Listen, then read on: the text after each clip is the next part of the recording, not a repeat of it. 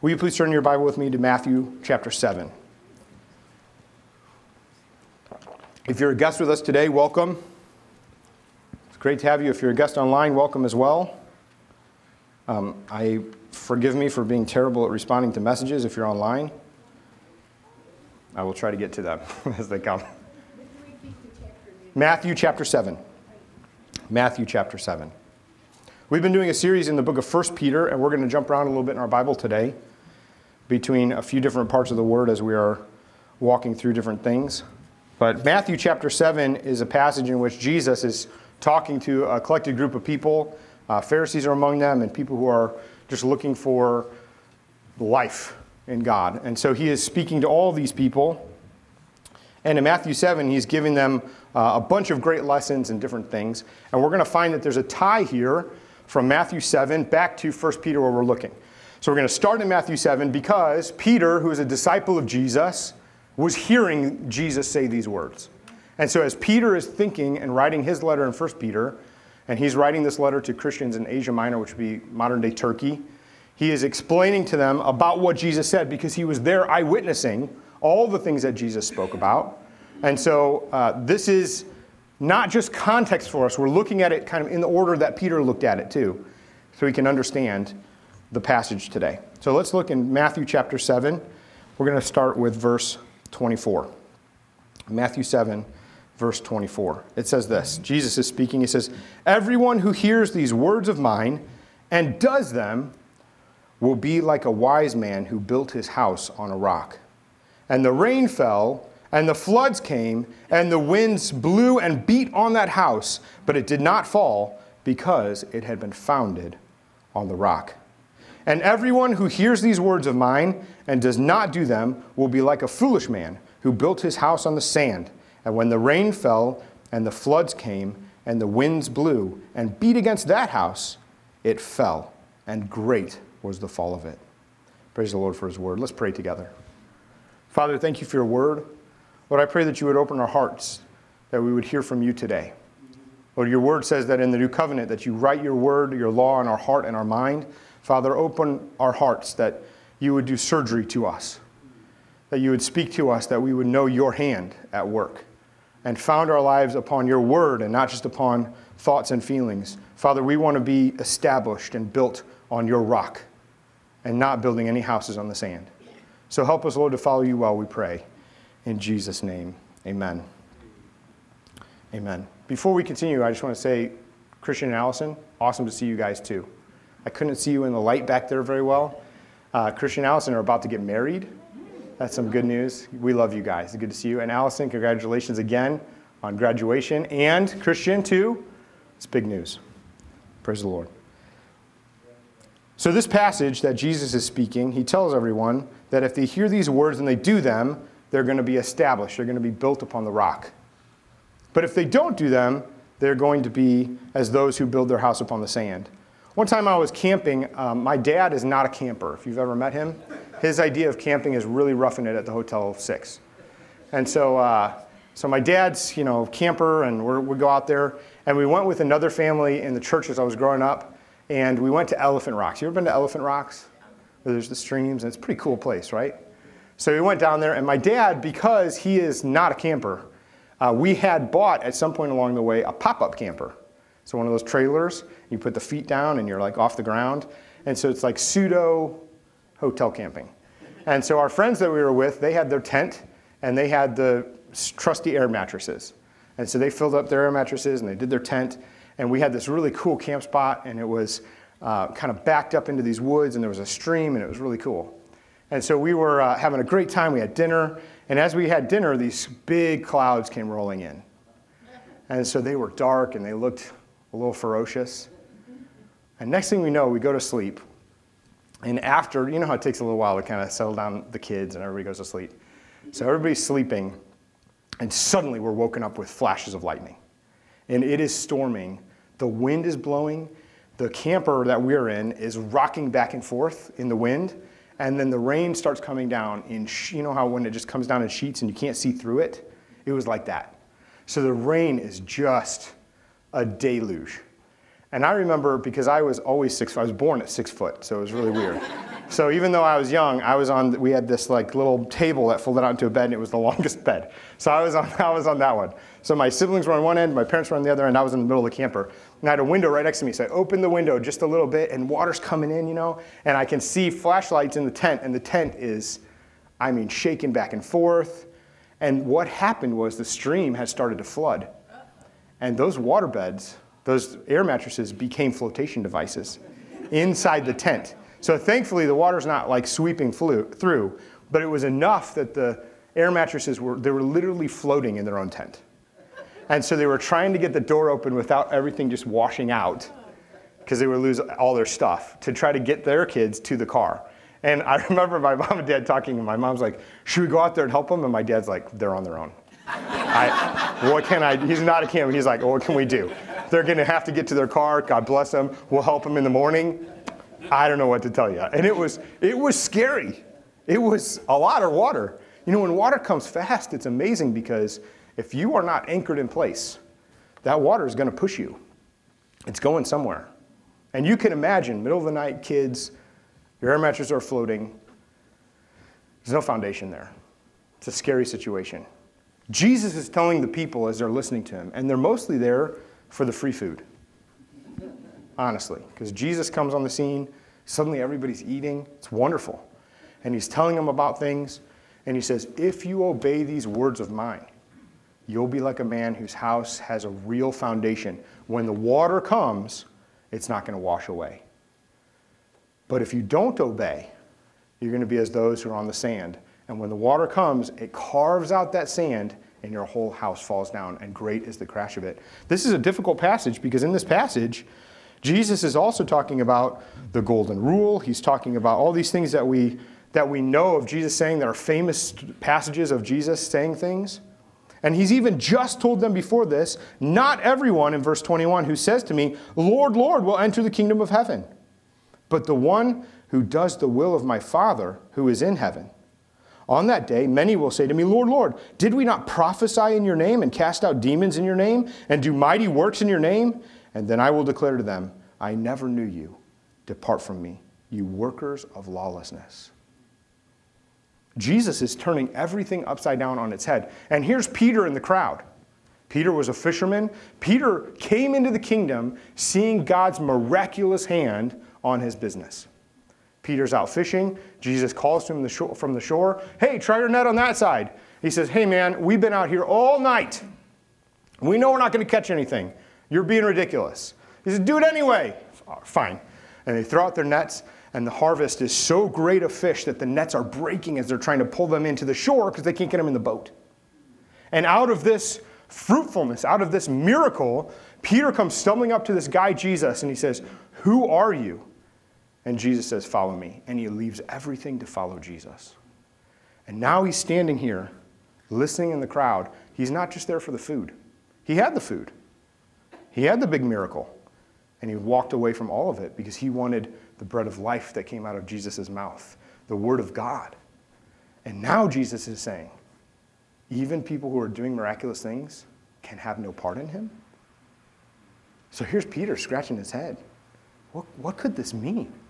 How can it be that doing this word will build my house on the rock, when some people who are doing great things, casting out demons even, have no part in Jesus? It's a difficult thing. Turn your Bible with me, please. First Peter chapter four. First Peter chapter four. First Peter is toward the end of your Bible.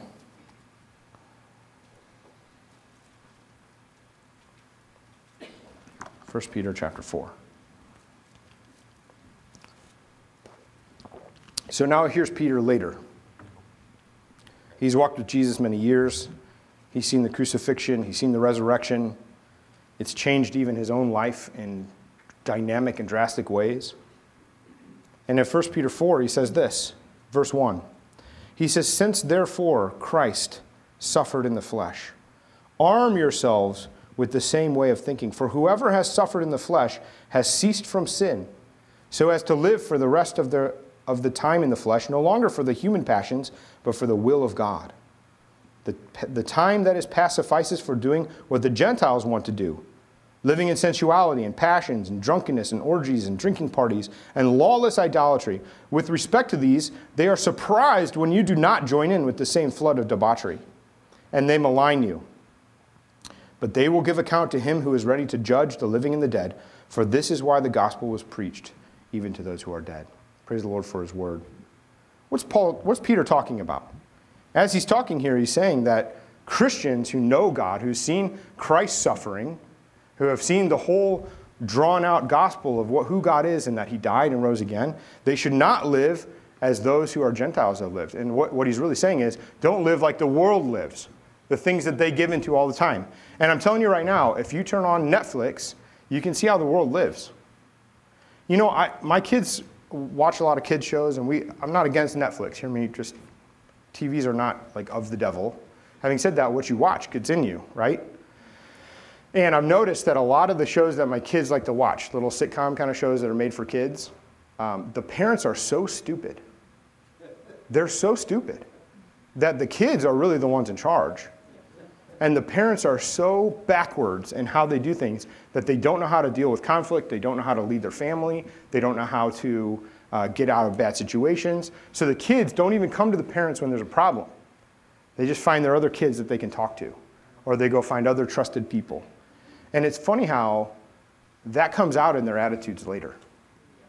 If you watch Netflix for just a couple minutes, any show, you're going to see exactly what attitude the world wants you to have.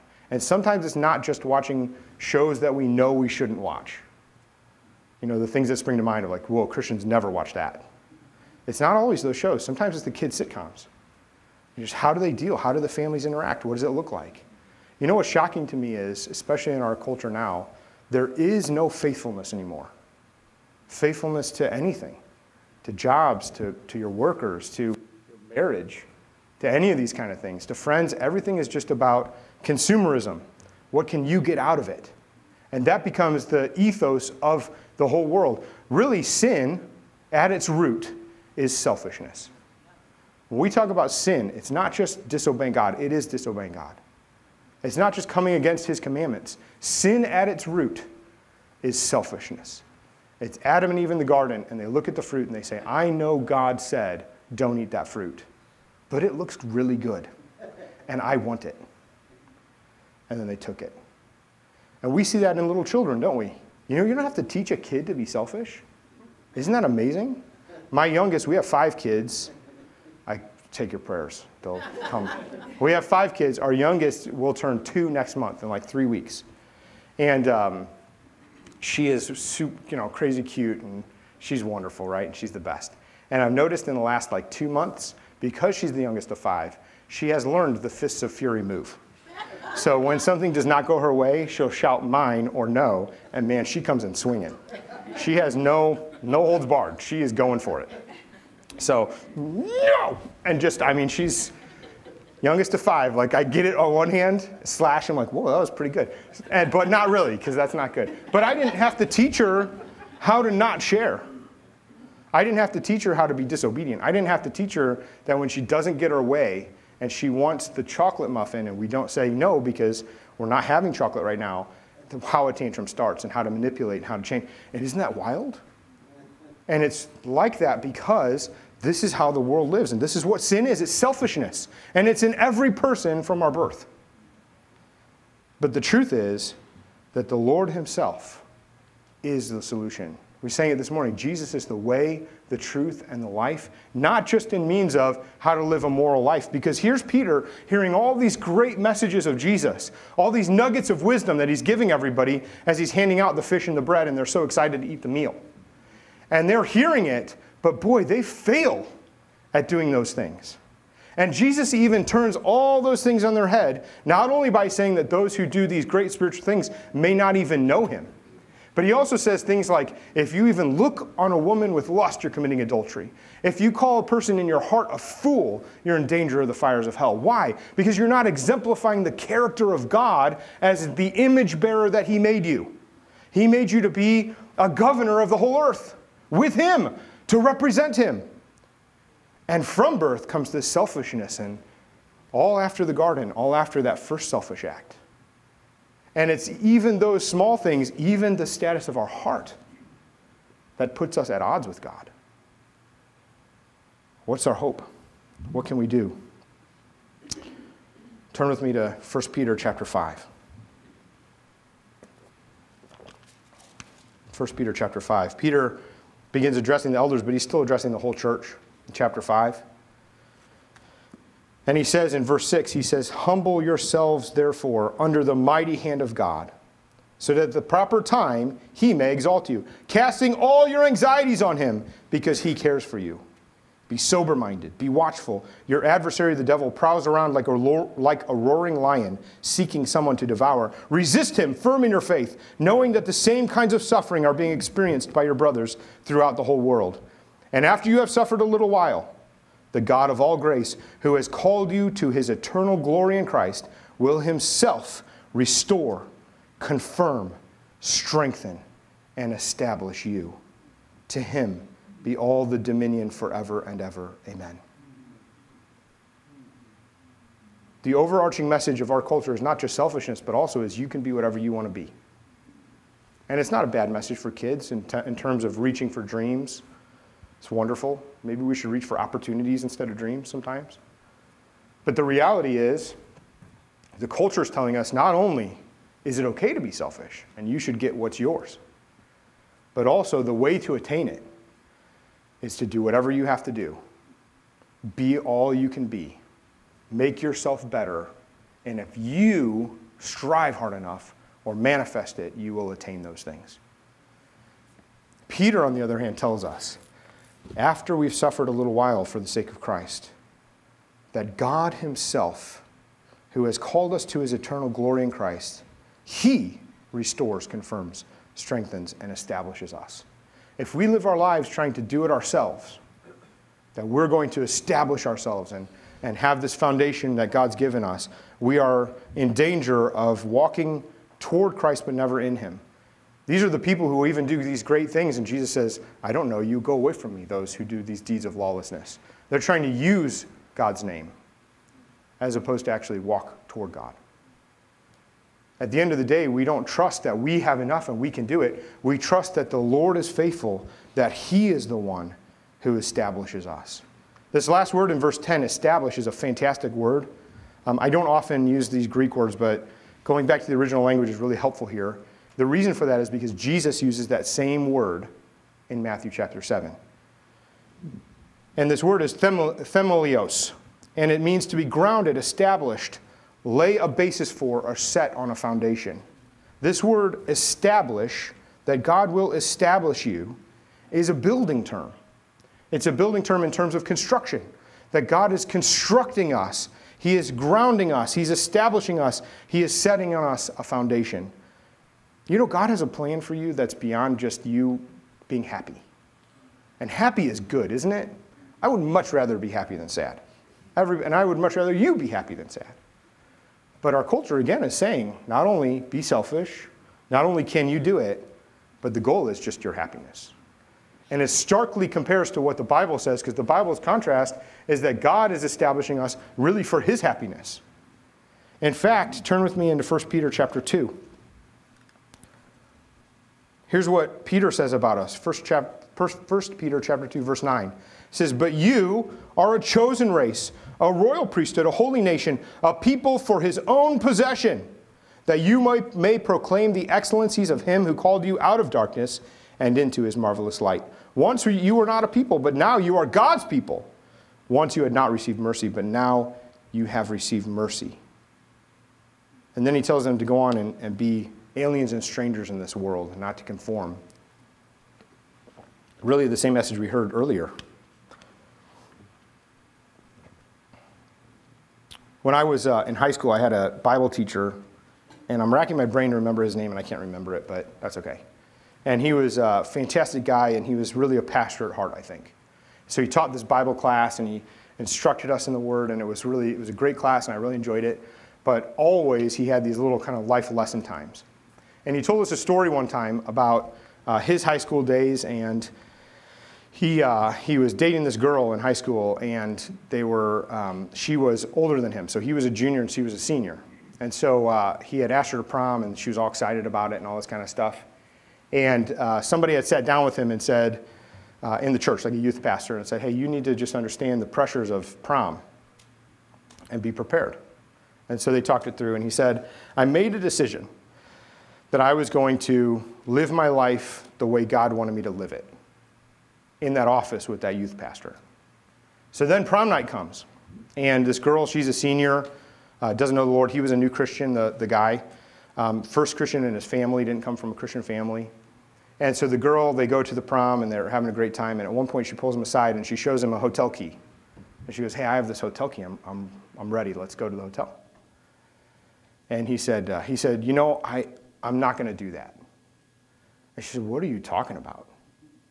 And he said, I'm not, I'm not going to do that.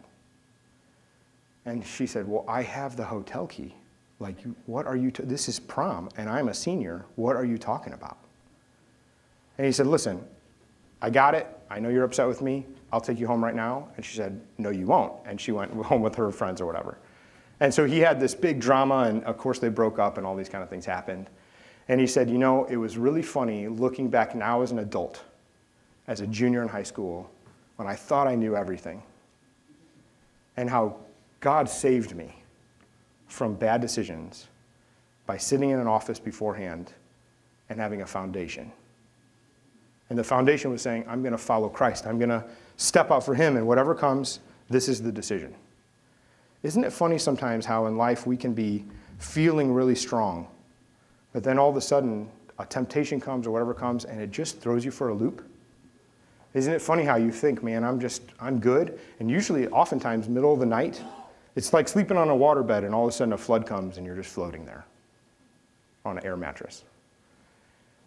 The reality is that God himself is the one who establishes us. He them- themelioses us. He grounds us. He establishes us. He lays a basis for us. He puts a foundation in us. And we can try all the time to say, you know what? I'm going to seek my own happiness. I'm going to I'm going to try to make my own goals. I can be strong enough. If I just make these good decisions, if I set my mind ahead of time, I know that I can do it. But you know, the, the Bible teacher guy, his testimony was not, man, that decision, since I made it ahead of time, was good. His testimony was, I had already confronted this, and the Lord was with me. And when I was in that moment, and now she's handing me the key, I had already fought this battle because he was already fighting it for him. You see, sometimes we try to fight sin, and we try to make ourselves better, and we try to be the best we can be and do the right things. And really, we're just giving into the same message that the world has. When Peter's message is that God himself, he's the one who establishes us. He's the one who builds us on a foundation. He's the one who builds us into the rock. Because Jesus even said, you can do all these great things and not be part of me. So how do we become part of him? What do we do? And this is Peter. This is Peter who denied Christ. This is Peter who was ready to do anything for God. And then at the first moment that, that hardship came and the cross came and he didn't know what was happening, you know what he did? He just went back to his former life. He just walked away and started fishing again. This is Peter who was full of vigor and full of excitement and full of all these things. And then when the moment came, it just all fell apart. But this is also Peter who God met. This is also Peter who remembered the call of God from the beach. This is also the Peter who saw Christ die on the cross and then was one of the first at the tomb. This is also the Peter who actually walked into it. This is the Peter who, hearing the word of God, stepped out onto the waves to walk with Jesus. This is the same Peter who sunk when he took his eyes off Christ. This is the same Peter who was not perfect, who could not establish himself. This is the same Peter who went to a cross upside down for Jesus. That his life ended in martyrdom, upside down on a cross, because he didn't want to die and suffer the same way that the Lord did. This is Peter who went from a guy denying Christ to one who's preaching the first message that's bringing in the first harvest of Christians in the world. This is the Peter who would be faithful unto death. How does he do that? He doesn't do it because he's strong enough. He doesn't do it because he's good enough. He's a fisherman. He's not Harvard trained. He doesn't have all these degrees and honors. He's not rich. He's probably not the most handsome. He's just Peter. But he's Peter who heard the call of God. He's Peter who's reminding us that it's the Lord himself, the God of glory. He's the one who establishes us. And that foundation that he establishes us upon is not just doing the right thing. It's not just making the right decision that we're going to just be okay. And if I decide not to sin, then I won't sin. It's not those things. Instead, it's Christ himself. That we're established on Christ and in Christ and knowing him. And that he is the goal. He is the life. He is the way. He's the truth. He's everything. And our whole lives now point to him. And we give ourselves to him and say, Lord, I cannot establish myself. But you can. And we trust Jesus. When our first baby was born, Nora, she was uh, little. And um, I had it in my mind that I would change all the diapers. And so I wanted to be a good husband and a good dad, and I was going to change all the diapers. And I got to, like, the fifth one. I don't even know. And, um, you know, here's the thing they don't tell you when you have a baby. You're exhausted. Like, the moms, you're definitely exhausted. Dads, just get ready for exhaustion, too, because it just comes. And so I'm changing this diaper, and I had lifted up the baby's legs and slid the diaper under her bottom, and this popping sound happened, which was her going potty on me. And the force of that potty shot up my sleeve to my elbow. And I panicked. I pan- I didn't know, huh, hey, Lisa, help me. Hey, what? Hey, Lisa. I didn't know what to do. It just, it was just, and she just looked at me like, hey, Dad, what's wrong with you, newborn? I, I was, I was lost. In the first five days, I was lost as a dad. Here's what's funny. How do you get established as a family? Built on a foundation, in a marriage, in a family? How does that happen? When a potty accident can derail you. When a night without sleep makes you snippy with your spouse. When there's temptations and junk everywhere, and the world is telling you, just do whatever makes you happy. All the time. And the truth of the matter is that God graces us. He establishes us. And we look to him who's the chief shepherd. We look to Jesus, that he is our life. He is our establishment. He's our foundation. He's our rock. And if we're clinging to him, not and doing everything he says, yes, but doing it out of a heart of gratitude because we're holding on to him. And we're following him, and he's filled us with his Holy Spirit. And now out of us comes this power to do all that he's commanded us to do. It's in that that we find this grace that God is using us and establishing us. You know what it means to be established? It means that you can hold weight. And here's the amazing part about being established. Peter tells us, the God of all grace, he'll restore you. He'll confirm you. He'll strengthen you. And he'll establish you. And in that establishment, it's not just you being strong for the sake of you. It's you being strong for the sake of all the things that God will place upon you. That your foundation is strong because you are in the foundation. It's like having kids. Their whole life. Isn't it so amazing that babies cannot live without parents? Think of a lion. Think of a deer. They walk immediately. Human babies, years, cannot be self-sufficient. They will not survive without parents. And in the same way, God has called you to be a foundation, to be established in him upon the rock of his foundation, that he would lay on top of you the weight of baby Christians. Together being built up into this royal priesthood for God, into a dwelling place for the Lord. It's a good thing. It's what Peter understood. It's what Peter knew and why he was walking out all these things and why he's writing this letter to all these Christians to say, stand for a little while through the suffering because God is doing it. Because he's the one and he's our hope. God's goal is building, and our identity is in Christ. When I was uh, I was in the Army years ago when I was fitter in a different time.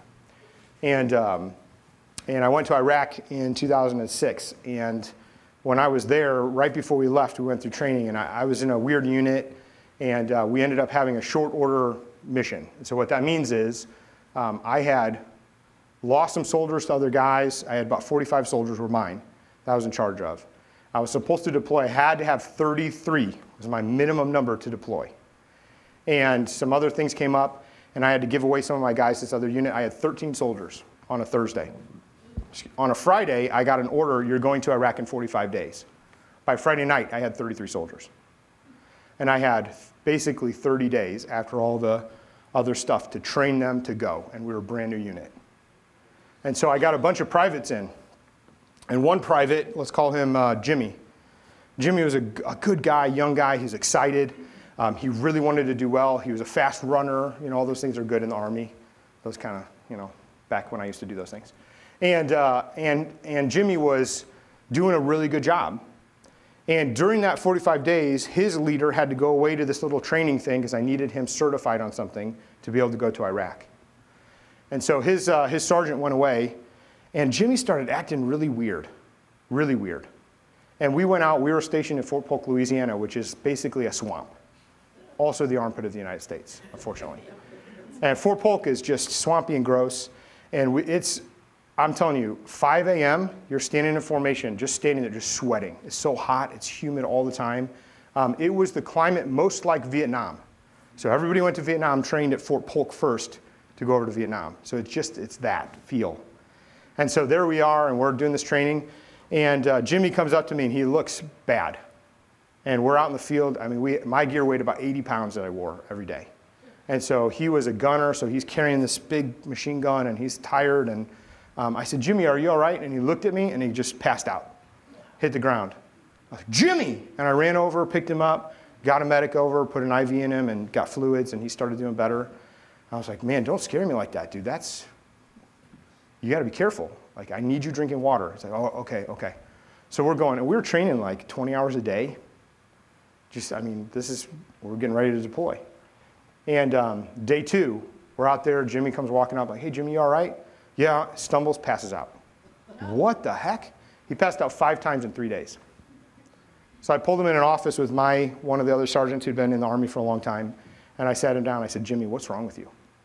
What's going on, man? He goes, my best friend from basic training just got killed in Iraq. I can't go. I can't go. And obviously, I'm medically unqualified because if I can't, if I can't deal with this heat, I can't go to the desert. I said, are you intentionally not drinking water so you pass out? Well, I, I never do that. I said, are you intentionally not drinking water because to make yourself pass out? He said, yeah. I said, you're going to hurt yourself, man. And I said, listen, we leave in fifteen days. Bottom line, you're going to be on that plane with us because you're here for everybody else. And I'm sorry you're scared, and I'm sorry it's bad. Everybody else is counting on you, and you're going to be on the plane. Do you understand me? And he was like, t- wanted to pass out. And I said, just so happens that your sergeant's back. And I, he came in. I said, this is the situation. I said, everywhere he goes, you go. Everything he eats, you eat. Every time he drinks water, you drink water. If he shoots at a target, you shoot at a target. If he goes to sleep, you go to sleep.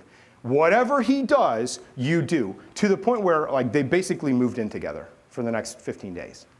Everything that that sergeant did, that young private did with him. And I'm telling you, by day two, by day two, his strength was back. And it wasn't just because he was eating. He was lost. He was lost without his leader. He was lost as a young soldier without somebody to take his hand through that dark valley and through the fear and through all the stuff, and he turned out to be a great soldier. He needed a sergeant. He needed somebody who could say, you follow me, stick right on my back, we're going here. And then he could do anything. And I'm telling you right now, we have been in a time where the culture is telling you, you can do anything alone. You're it. You're enough. Be selfish. Get what you want. Put all your work into it. You manifest it. It's yours. It's out there for the taking. And the reality is, the Bible tells us that we are established in Christ. And if you try to do anything without Him, you will fail. But in Christ, we have hope and redemption because He died for us. He rose again. He changed us. He filled us with His Spirit. He's given us the foundation of Himself. And He's putting us into a building where we are connected with other people. And He's establishing you to be a foundation, not to just be the private, to follow Him around, but that you can be the sergeant, to take baby Christians and hold them upon yourself and say, come behind me. Everywhere I go, you go. What I eat, you eat. What I do, you do. When I speak these words, you speak these words. We're going to read this passage together. This is how children grow, and this is how baby Christians grow. And how will they know unless we tell them? Sometimes I think that we're often duped into this idea that someday God's going to use us. Someday there's going to be this thing for us. And I'm telling you from the Word of God, today is the day. He has established you. He has built you upon his foundation to do great works for God. And it doesn't just look like doing well in your career, which is great. It looks like taking people and being the sergeant for them to bring them to Jesus so that they might have the foundation in him as well, not in you, built up in him to know Jesus Christ and his salvation and his gospel, because he died for us, he rose again, and he is our life. May the Lord himself restore you, confirm you, strengthen you, and know that you are established in Jesus if you believe in him, because he is the way, the truth, and the life. Can I ask the musicians to come forward? Let me pray for you, and then we're going to dismiss. Father, thank you for your presence with us. Lord, I pray that you will help us to see you and to root ourselves deep into you, that we would do all that you've commanded us to do, but more than that, Father, that we would know you. You are our source, and you are our life. You are our everything. And so, Father, as we come before you today, Lord, I pray that you would strengthen and establish and restore every person who's here.